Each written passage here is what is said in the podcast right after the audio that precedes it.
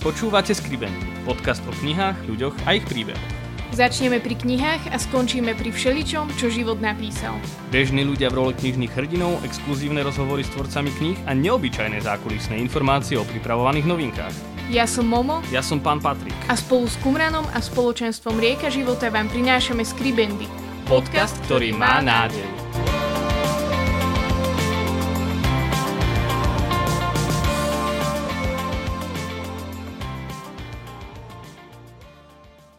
Vítajte pri ďalšej epizóde nášho podcastu Skribendy.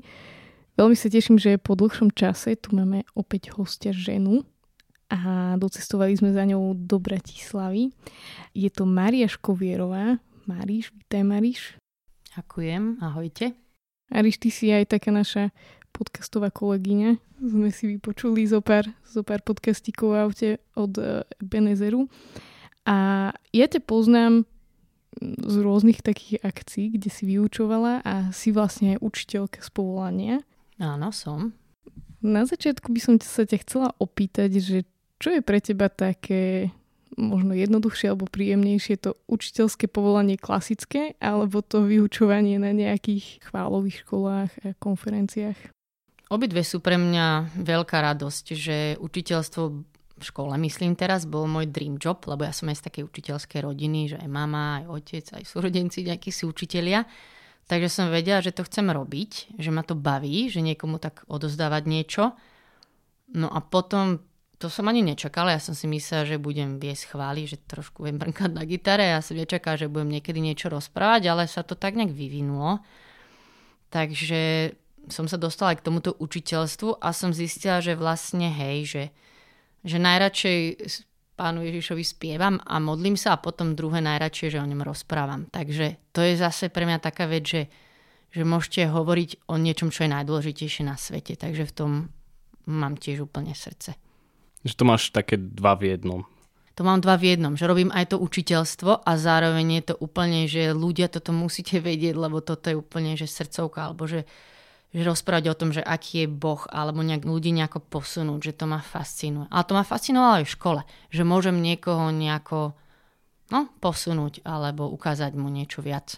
A keď učíš v škole, tak si v tom tak komfortne, že učíš tak nejaké klasické predmety, vlastne učíš Nemčinu a telesnú. telesnú. A je to pre teba e, v pohode, keď vidíš napríklad detské také rozbité, alebo neviem, aké máš deti, ale že povedať, že teraz o, tieto rody a pády v Nemčine sú dôležité a teraz rieš toto? No veď to, že tá Nemčina, neviem prečo, nepatrí k najobľúbenejším predmetom, takže to je taký boj, že síce ja niečo odovzdávam, ale že často je to ako keby, že niekomu núkate niečo, čo on nechce. A to je najťažšie na tej práci. By som povedala, teda učím aj telesnú, tam je to zase trochu iné, Takže tam už v škole som si povedala, že vlastne asi nie je úplne najdôležitejšia, no to už viem, nie je najdôležitejšia nejaká nemčina alebo telesná, ale že nejak vôbec celkovo ich posunúť ako ľudí. Že im niečo odozdať, možno ich nejako ovplyvniť. A tiež by napríklad Nemčinu nemali ako predmet, ktorý neznášajú. To by som bola víťaz. A hej, a keď chcú, tak to je potom úplne radosť. Ja sa pýtam zamerne, lebo ja som tiež učila dva najobľúbenejšie predmety, matematiku a slovenčinu. Okay. A tiež, no, to u mňa skončilo v tom, že som zistila, že tie decka sú pre mňa dôležitejšie ako tie predmety možno. Je to tak, no. A je to aj boj a uvedomujem si, že hej, že niekedy sú aj oni, že rozbití a ťažko je, ale tak, neviem, zatiaľ som sa nevzdala. Že vidím, že je to dôležité však každý z nás spomína na svojich učiteľov zo strednej školy, že nás ovplyvnil nejako. Tak mňa, to je to, čo som hovorila, že mňa vlastne fascinuje tá možnosť, že, že nás Boh vie postaviť aj na nejaké miesto, kde môžeme ľuďom ukázať smer alebo ich nejak posunúť. A že ja by som niekomu mohla pomôcť v živote. To je sila proste pre mňa. Spomínala si, že si z takej uh, učiteľskej rodiny, alebo že vaša rodina má učiteľskú tradíciu, keby som to tak povedal ale vaša rodina má tradíciu aj v gréckom obrade, čo úplne nie je, aspoň teda pre mňa štandardné v týchto geografických polohách tuto na západe Slovenska, skôr je to taký, taký štandard možno viac, viac na východe. Ako ste sa tu tak nejak uh, nabrali a vyskytli? Je to pravda, hej. Grécko-katolíci vlastne originálne úplne v Bratislave nie sú rodení, sú to všetko pristahovalci alebo potom už teda rodiny.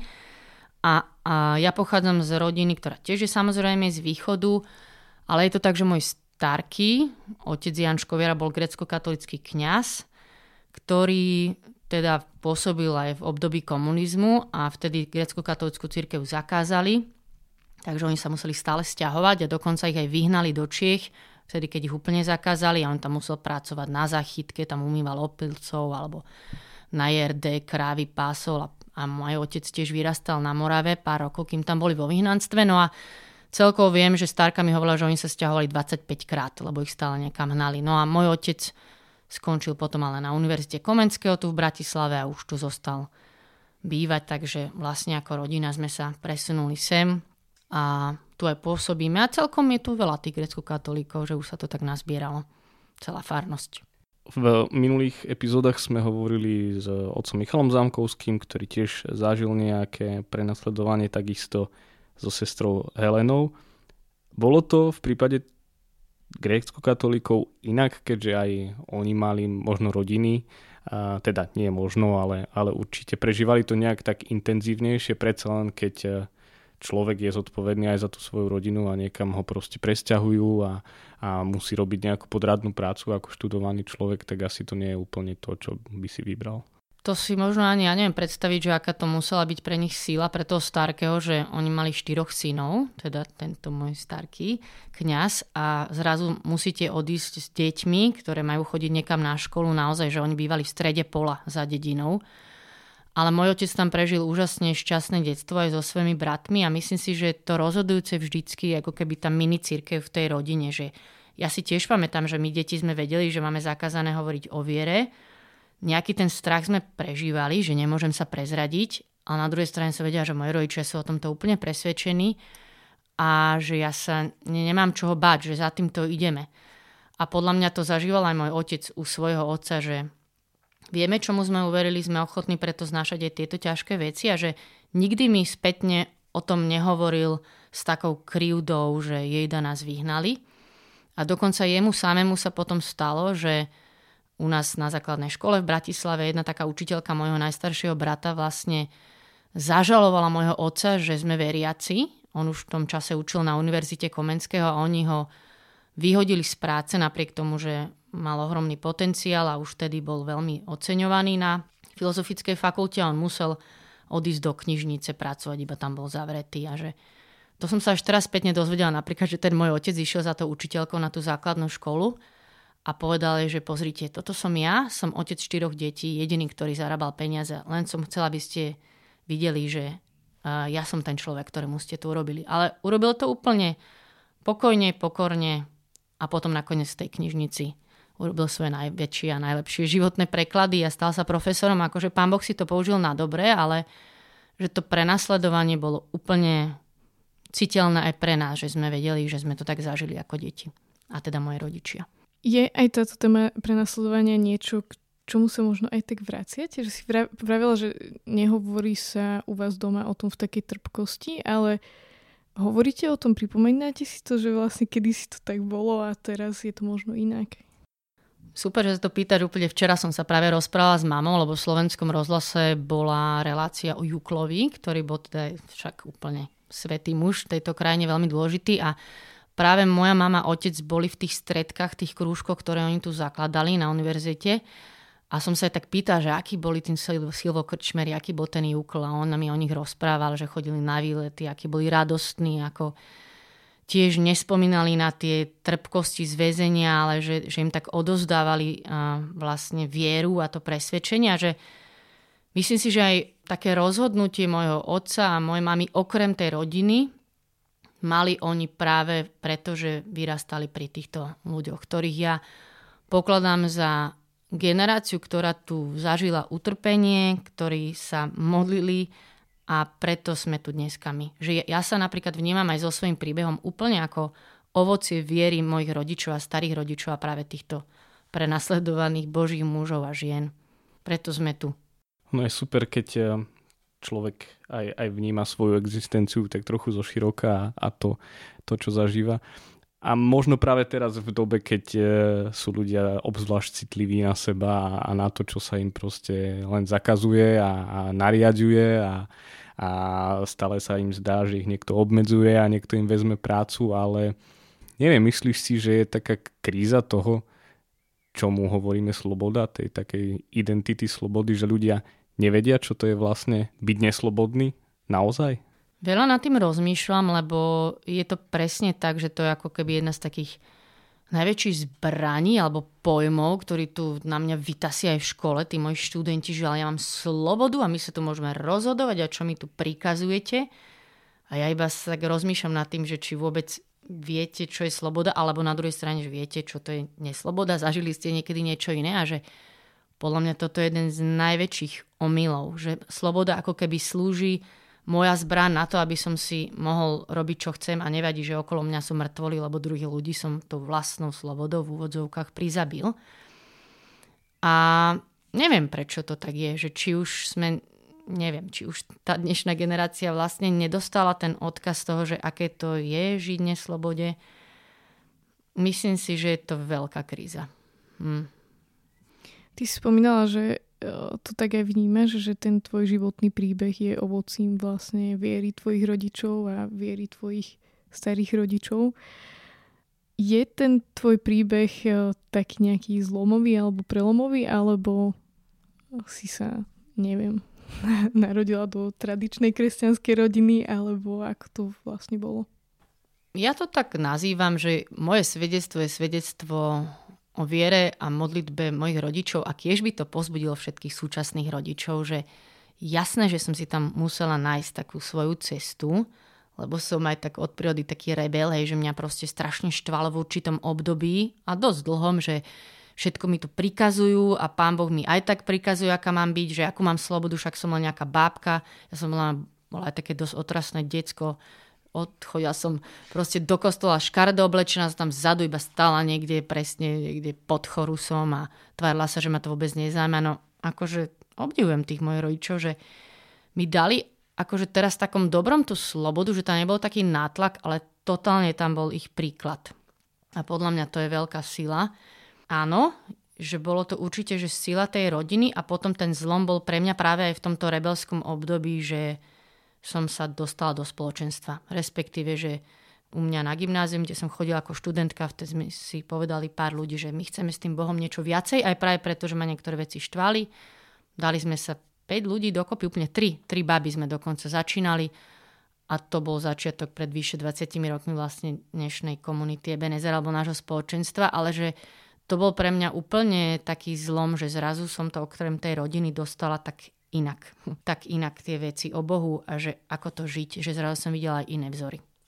Ako to je založiť komunitu alebo spoločenstvo z ničoho pred 20 rokmi? Hej, že neviem, možno ani neboli veľké vzory v takomto inštitucionálnom e, slova zmysle, ani sa nedalo poriadne veci odkúkať, odpozerať od iných, e, nefungoval internet, Možno boli nejaké knihy, ale tiež, neviem, bolo to také na kolene, alebo neviem si to predstaviť. Bolo to také úplne, úplne jednoduché a myslím si, že nás hnal hlad.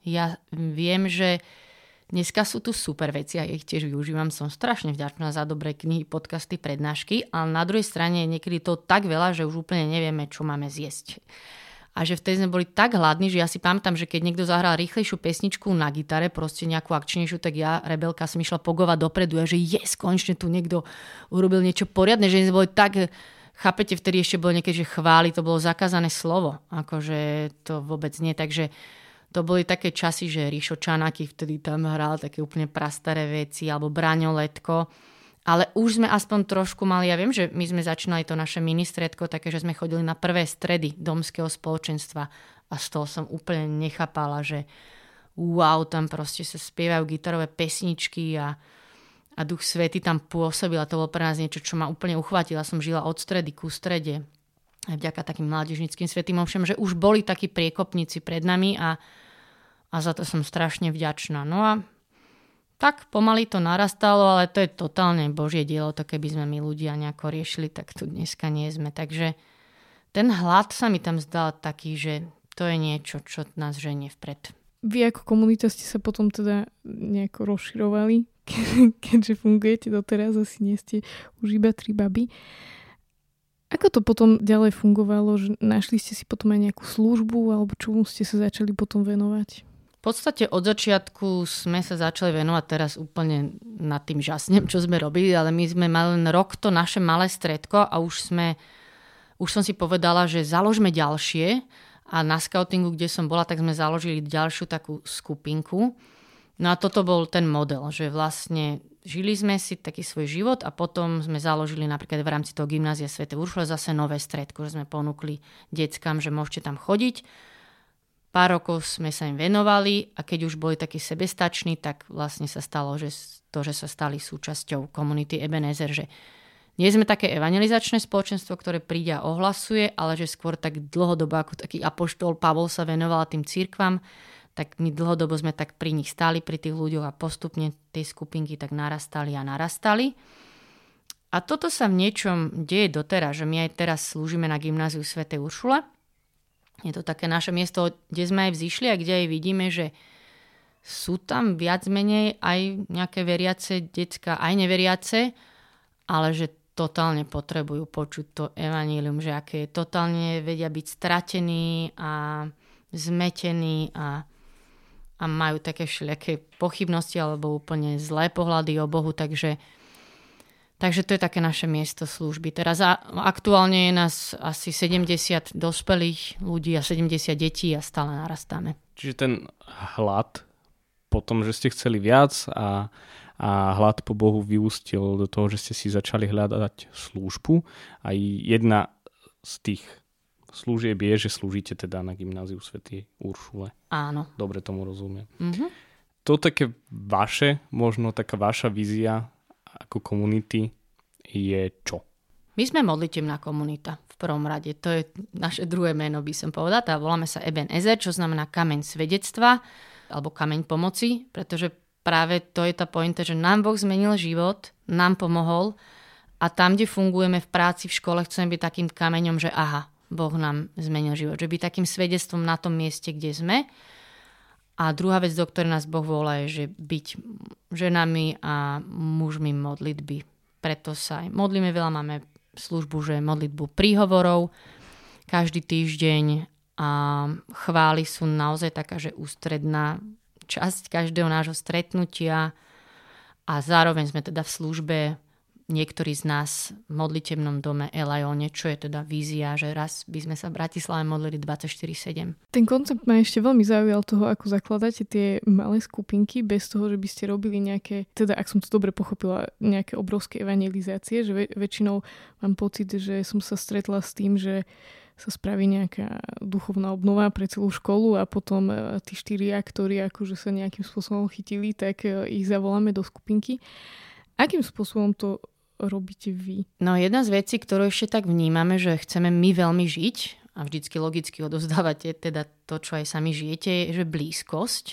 Že žiaden človek vám na to nenaletí, iba keď mu chcete posunúť, že takýto je pán Boh a takto sa správe, že každý túži zažiť záujem a blízkosť.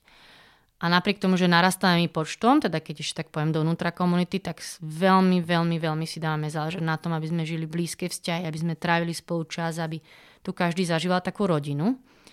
A práve to sa snažíme aj pre tých študentov, že nielen tak príde, že halo, my sme tu, Boh je dobrý, čaute, ale že sme navrhli taký koncept, že my každý rok s nimi pôjdeme na víkend a oni nás už budú aj poznať, že to je ten eben a ideálne, pretože inak ich nezachytíme, medzi nimi sami mi vznikne nejaké malé spoločenstvo, stredko, skupinka a oni už potom budú dlhodobo rásť. Aby to nebolo iba nadšenie, že hura, toto bola super víkendovka, ale aby to bolo niečo dlhodobé, ideálne celoživotné, že už im to fakt zmení život. Žiť tú blízkosť, znie to tak strašne pekne a určite je to dôležité, ale to musí byť mega náročné, nie? Že naozaj si dať na to pozor a sledovať si to a, a prejavovať naozaj taký záujem. Určite to veľa stojí možno taká záľudná otázka, že dá sa to zvládať len tak akože dlhodobo?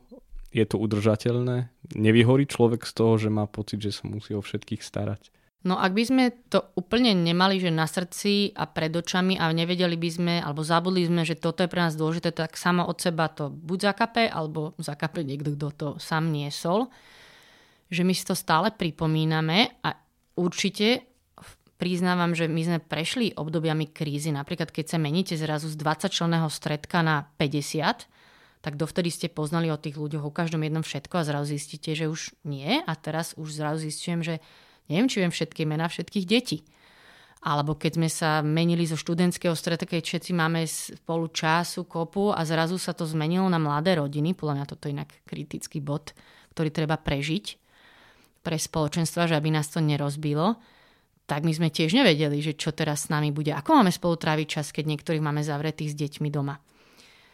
Ale sme sa nevzdali a učili sme sa za pochodu určite aj na našich chybách a No je to o tom, že veľmi si dáme pozor na to, aby ten pastierský tým, to sú tí ľudia, ktorí naozaj vedia o každom, aby tu bol. Aby sme mali dobrých pastierov, ktorí sa starajú o tie skupinky. Samozrejme, že ako veľká komunita sme v tých skupinkách a že tá samotná skupinka je úplne že rodina, že viem o tebe, čo žiješ, keď sa nám strácaš, nepustím ťa len tak ľahko a že zažiješ tú, tú blízkosť. Jasné, že nemôžem byť s každým najlepšia kamarátka, všetko vedieť, ale že aby každý mal tých pár ľudí, ktorými to bude žiť. No a je to stále výzva, určite. Možno sa stane, že niekedy to nedáme, ale zbytočne tu proste budeme len sa stretávať, mať pekné prednášky, keď tí ľudia sa budú cítiť osamotení. Hovorila si o tom prerode z mládežnického spoločenstva na mladorodinné.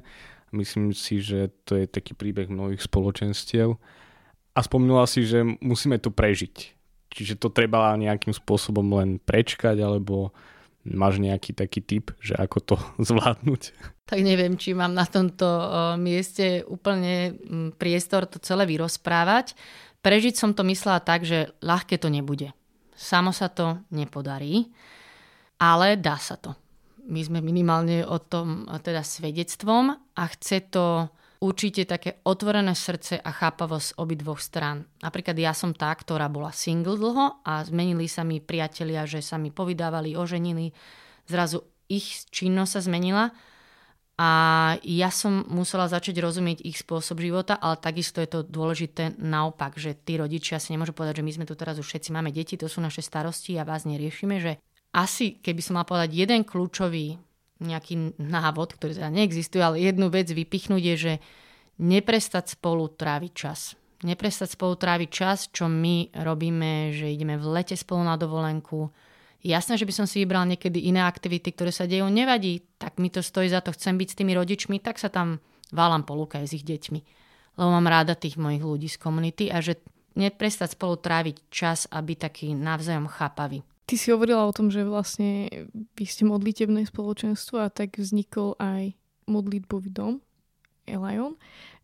O ňom, keby si nám povedala viac, ako je prepojený možno s Ebenom, či, či je to ruka v ruke, alebo, alebo je to niečo špeciálne, ako to vzniklo, kto možno za tým stojí? No Eleon vznikol takým zaujímavým spôsobom, že zase raz sme ukončili takú fázu, teda konkrétne som bola v tom aj ja, môžem za mňa hovoriť, že 3-4 roky som viedla takéto jedno stredko, spoločenstvo, ktoré už sa osamostatnilo, tak ja, že výborne, môžete žiť sami, púšťam vás. A už sa tak akože postavil na vlastné nohy a stali sa súčasťou komunity a sme sa začali modliť, že tak, Pane Bože, že čo máme teraz robiť ďalej? Ideme založiť ďalšie spoločenstvo? A tak sme vnímali, že Boh nám hovorí, že robte nič, poďme sa len modliť. A to bola pre nás úplne zrazu zmena, ale sme povedali, že OK, ideme do toho a asi takým dôležitým miestom vplyvu by som povedala bol už celé roky Gebetshaus Augsburg, to je modlitevný dom v Nemecku, ktorý sme stretli na jednej inej konferencii a začali sme ku ním chodiť na ich konferencie a to sú práve ľudia, ktorí sa, oni sa modlia teda už 24-7, ale my sme si nikdy nemysleli, že nejaký takýto založíme, ale postupne sme teda najprv sa rozhodli, že teda dobre, zostávame sa len modliť a volali sme to, že míňavé chvály. Len tak sa stretnete raz do týždňa, modlite sa hodiny, lebo sme si povedali, že Boh je hoden toho, aby sme na ňo míňali čas, len tak mrhať čas, lebo pre tento svet má hodnotu čas, peniaze, tak aj keby z toho nič nebolo, ty si Bože pre nás taký dôležitý, že tento čas patrí tebe. A to stačí. No a takto sme sa modlili aj pár rokov úplne rôznych malých kaplnkách po Bratislave a potom sa to posunulo tak ďalej, že raz sme boli na tej konferencii a tak špeciálne tam bol čas modlitby a vtedy nám Duch Svety ukazoval, že práve máme ísť do tohto modlitebného domu. Inak sranda je, ale o tom možno, že poviem neskôr, že ako vznikol názov tohto domu Elion, to znamená olej. No a pár rokov sme sa teda ďalej verne modlili naozaj. To si musíte predstaviť, že dve alebo 4 hodiny týždeň nič veľkolepé, až sa to konečne čo ja viem, toto obdobie, o čom hovorím, bolo minus 10 rokov a teraz pred takými 4-5 rokmi vlastne sa konečne také viaceré iniciatívy v Bratislave dali dokopy a povedali sme si, že, že však nám ide o to isté, poďme sa modliť spolu. A z toho mám veľkú radosť, lebo tam sú bratia protestanti, iné nejaké spoločenstva, že je to naozaj miesto jednoty a miesto modlitby. Takže Eben neznamená Elajon, ale mnohí z nášho spoločenstva to majú na srdci, že sa sem chodia modliť. Keď si už spomínala ten názov, hovorila si, že, že povieš možno neskôr. Aký je za tým príbeh? Znelo to tak veľmi tajomne, tak ja, ja, som, ja som zvedavý tvor. Ja sa len teším vždycky, keď nám Pán Boh niečo ukazuje. Mňa fascinuje, že Boh ku nám hovorí za každým zaza znova. No a vlastne už sme sa takto teda modlili nejaký čas a sme si povedali, že aké meno nám, Pane Bože, chceš dať, tak sme to povedali, že ľudia modlite sa. Dávame si na to tieto tri mesiace. A dve moje priateľky úplne nezávisle od seba povedali, že ja už viem, aké je to meno, ale že napíšem to do obálky, zavriem to, otvoríme to až ten deň D. Ďalšia to tiež tak mala a ja som bola tá tretia a čítala som jednu knihu. A to je kniha od Misty Edwards What's the Point? A tam bola jedna kapitola, ktorá mi úplne že sa dotkla môjho srdca a to je známe podobenstvo o tých pannách, ktoré teda, ako vieme, všetky čakali na ženicha a bolo 5 múdrych a 5 nerozumných. No a tá Misty tam vlastne písala o tom, že aha, že však tie panny všetky vlastne čakali na ženicha. Oni mali všetky lampy. Takže to boli keď to prenesieme ku nám, tak to boli proste, že hlboko veriaci ľudia, dokonca keď niesli lampy, tak to boli ľudia v službe a zaspali všetky. To je zaujímavé, hej, že aj tie múdre, aj tie hlúpe. Ale potom prišiel ženich a tých 5 múdrych malo ten olej v lampe. A že to je to kľúčové. A ten olej, to sú naše modlitby. A to je niečo, čo je neprenosné. Tých 5 hlúpych tam začal hovoriť, že dajte nám výz vašej lampy, ale, ale to sa nedá.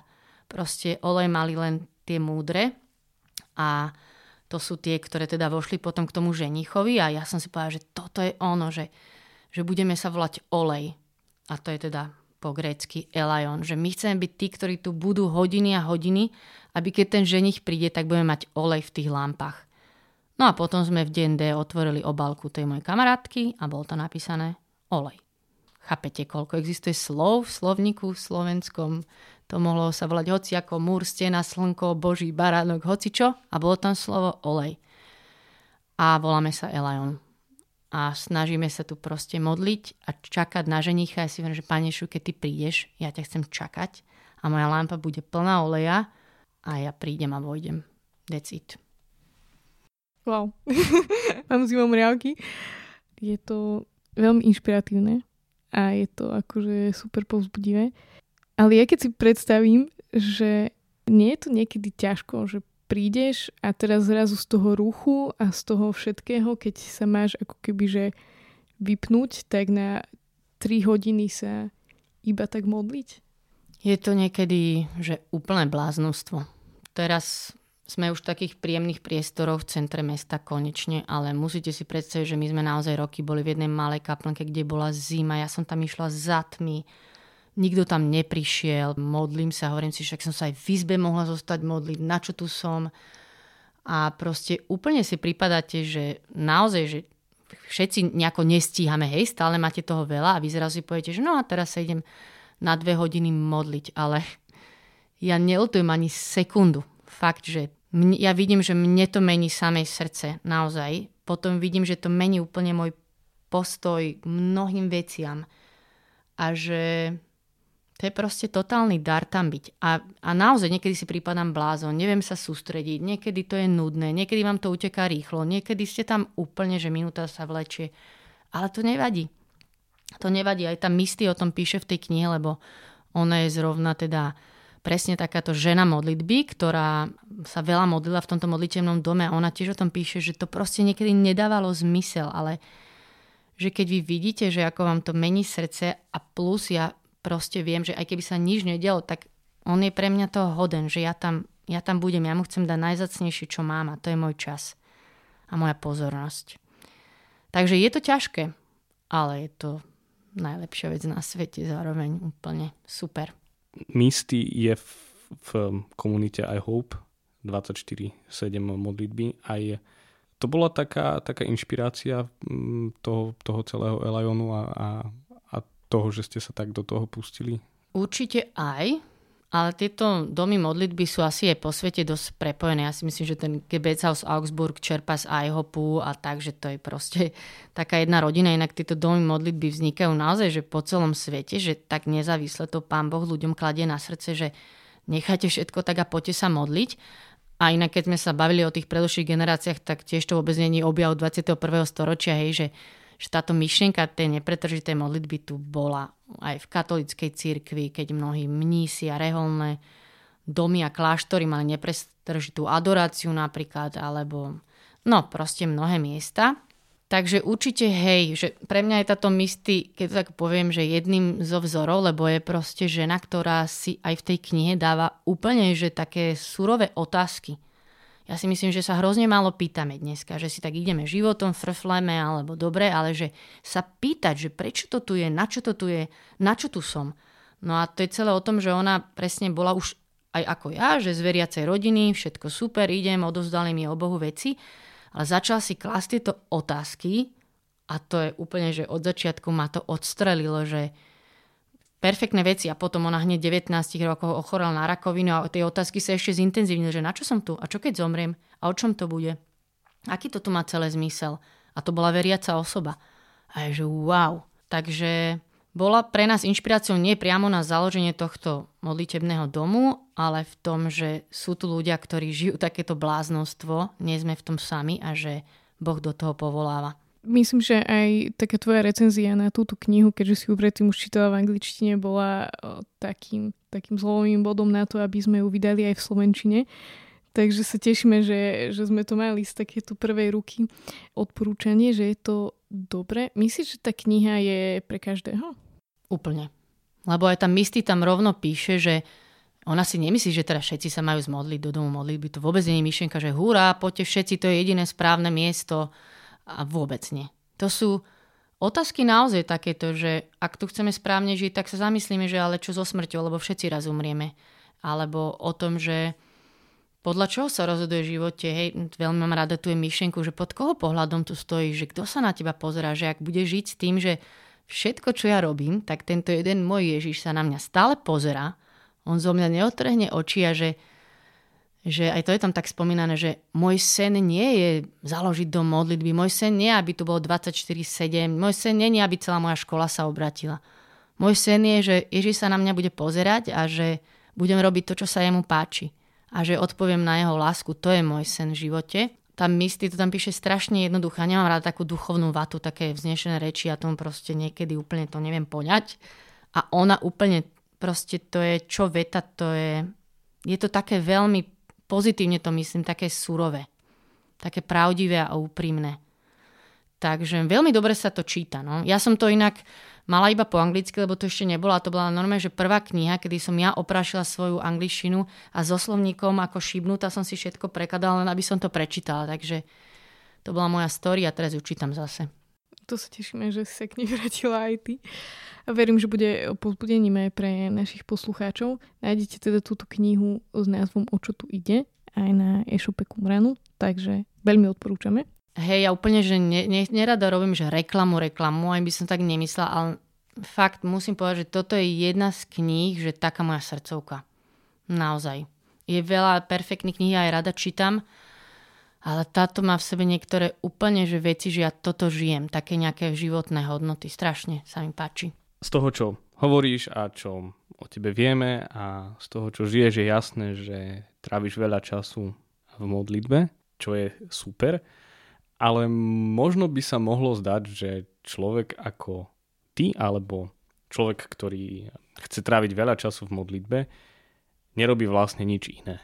Že ako keby, že uh, musel byť, poviem to takým, takým jazykom nenormálny, že len príde domov z práce a vlastne sa zavrie a iba sa modlí, že neexistuje žiaden voľný čas a žiadne iné aktivity. Ale viem o tebe, že celkom akože um, máš aj iné veci, ktoré robíš rada a môžeš nám povedať, že čo a že či je tu vlastne dôležité ako keby vyvažovať nie je to správne slovo, ale ako keby, že e, neodísť úplne zo sveta, zo, zo vzťahov. Ja vôbec nie som taký originálne povahou nejaký e, modlitebný, kontemplatívny typ, ktorého baví sa zavrieť doma hodiny modliť. Ja som úplne vystrelená proste. Ja aj kto sa v tom orientujete v tých galup testoch, mám, že akčný na prvom mieste, hej, takže ja neobsedím a strašne rada robím veci vonku, veľa som v prírode, športujem strašne rada.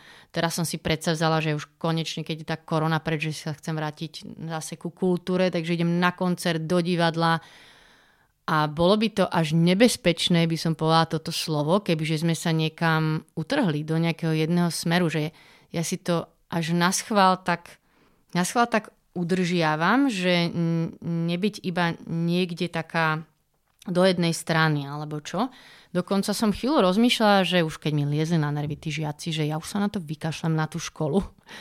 Však akože vedela by som možno aj slúžiť na plný úvezok. Potom som povedala, že ale to je môj kontakt s takým surovým životom.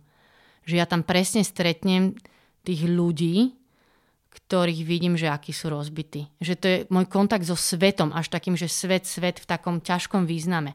A že to je perfektné, že mňa to úplne láme, hneva ma to, neviem, čo mám robiť, ale že ma to tak núti nezostať v mojej duchovnej bubline. To je veľmi dôležité pre mňa, takže som za to vďačná. Pre mňa je to také uh, strašne dôležité, ako ty si hovorila, že nenechať sa strhnúť ani do jedného, ani do druhého. Ja napríklad to tak vidím, že, že možno niekedy s týmto máme problém, že my sme teraz sa bavili s Patrikom o tom, že, že počas tej korony sme si tak zvykli, že sme sami doma, že teraz až niekedy si vyslovene musíme povedať, že áno, idem sem na navštevu, aj keď akože by som radšej pogaučoval, alebo neviem čo doma, ale že ako nájsť tú, tú takú nejakú hranicu medzi tým, že dobre na jednej strane e, byť aj s inými, na druhej strane sa ale ani nenechať strhnúť s tým svetom a si povedať, že, že teraz si vyhradím hodinu na to, alebo 10 minút, 15, 20, aby som sa zas aj doma zavrel a sa modlil. To je dobrá otázka a podľa mňa si úplne musí každý položiť sám. Sám vo svojom srdci, pozrieť sa pravdivo na svoj život, lebo niekto, presne ako hovoríš, potrebuje opustiť svoje lenivé gaučovanie a povedať si, že idem von a zase možno až väčšina ľudí tu lieta z jednej veci do druhej a nevie byť sám so sebou, čo je inak paradoxne. Napriek tomu, že tu máme veľa osamelých ľudí dneska, tak máme aj druhý problém, že ľudia nevedia byť sami so sebou a byť že pokojno spokojní. Takže treba si to veľmi tak strážiť, že ja si strážim, že byť aj sama, je to v poriadku. Potom si strážim čas na modlitbu, teda si to akože zoradím, čo je najdôležitejšie a potom som samozrejme aj veľa s ľuďmi, lebo ja som rada s ľuďmi, takže... Ale preto na to neodpovedám jednoznačne, lebo každý má ako keby, že inú tú, tú stranu problému niekde potrebuje pridať a niekde ubrať. A treba si to veľmi si tak úprimne a pravdivo povedať vo svojom živote. Ohromné, Ohromné mali, mali, Na záver máme rubriku spoločnú, volá sa Ohromné maličkosti. Máriš, aké sú tvoje ohromné maličkosti? Pre mňa je to určite, že sama si behám po nejakom lese nádhernom, som tam s pánom Ježišom, všetko tam rozprávam si hoci čo nahlas. A potom ešte špeciálne milujem kúpanie v ľadovom horskom potoku. Ja keď som tam, ja mám pocit, že ja sa znova narodila, môžem zmeniť svet. To je proste úplne očistá duše, srdca, tela, všetko. A ešte po takom riadnom nejakom dni v lese. Takže toto je určite jedna vec. A druhá, čo oživuje moje srdce, je to je pre mňa úplne že poklad, že s niekým zažijete také stretnutie v priateľstve a on vám otvorí srdce. Mne sa to zdá úplne, že brutálny poklad, že niekto vám ukáže svoje vnútro. Že čo je viacej, ako keby čo môžete druhému človeku viacej ponúknuť ako tomu, že tak proste pozdielate.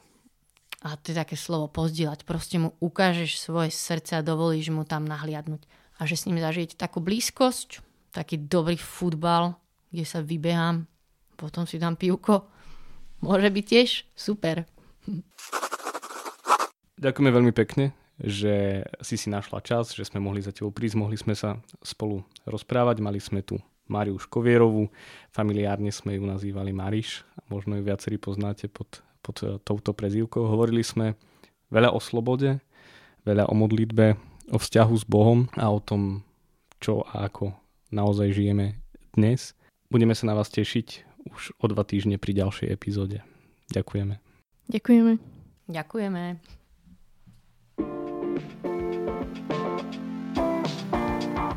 Ďakujeme, že ste s nami vytrvali až do konca a odkryli príbehy dnešnej epizódy. Naše podcasty môžete nájsť na webe www.kumram.sk v sekcii podcast a vo všetkých podcastových aplikáciách. Sledovať nás môžete na Instagrame Skribendy Podcast. Do, počutia už o dva týždne.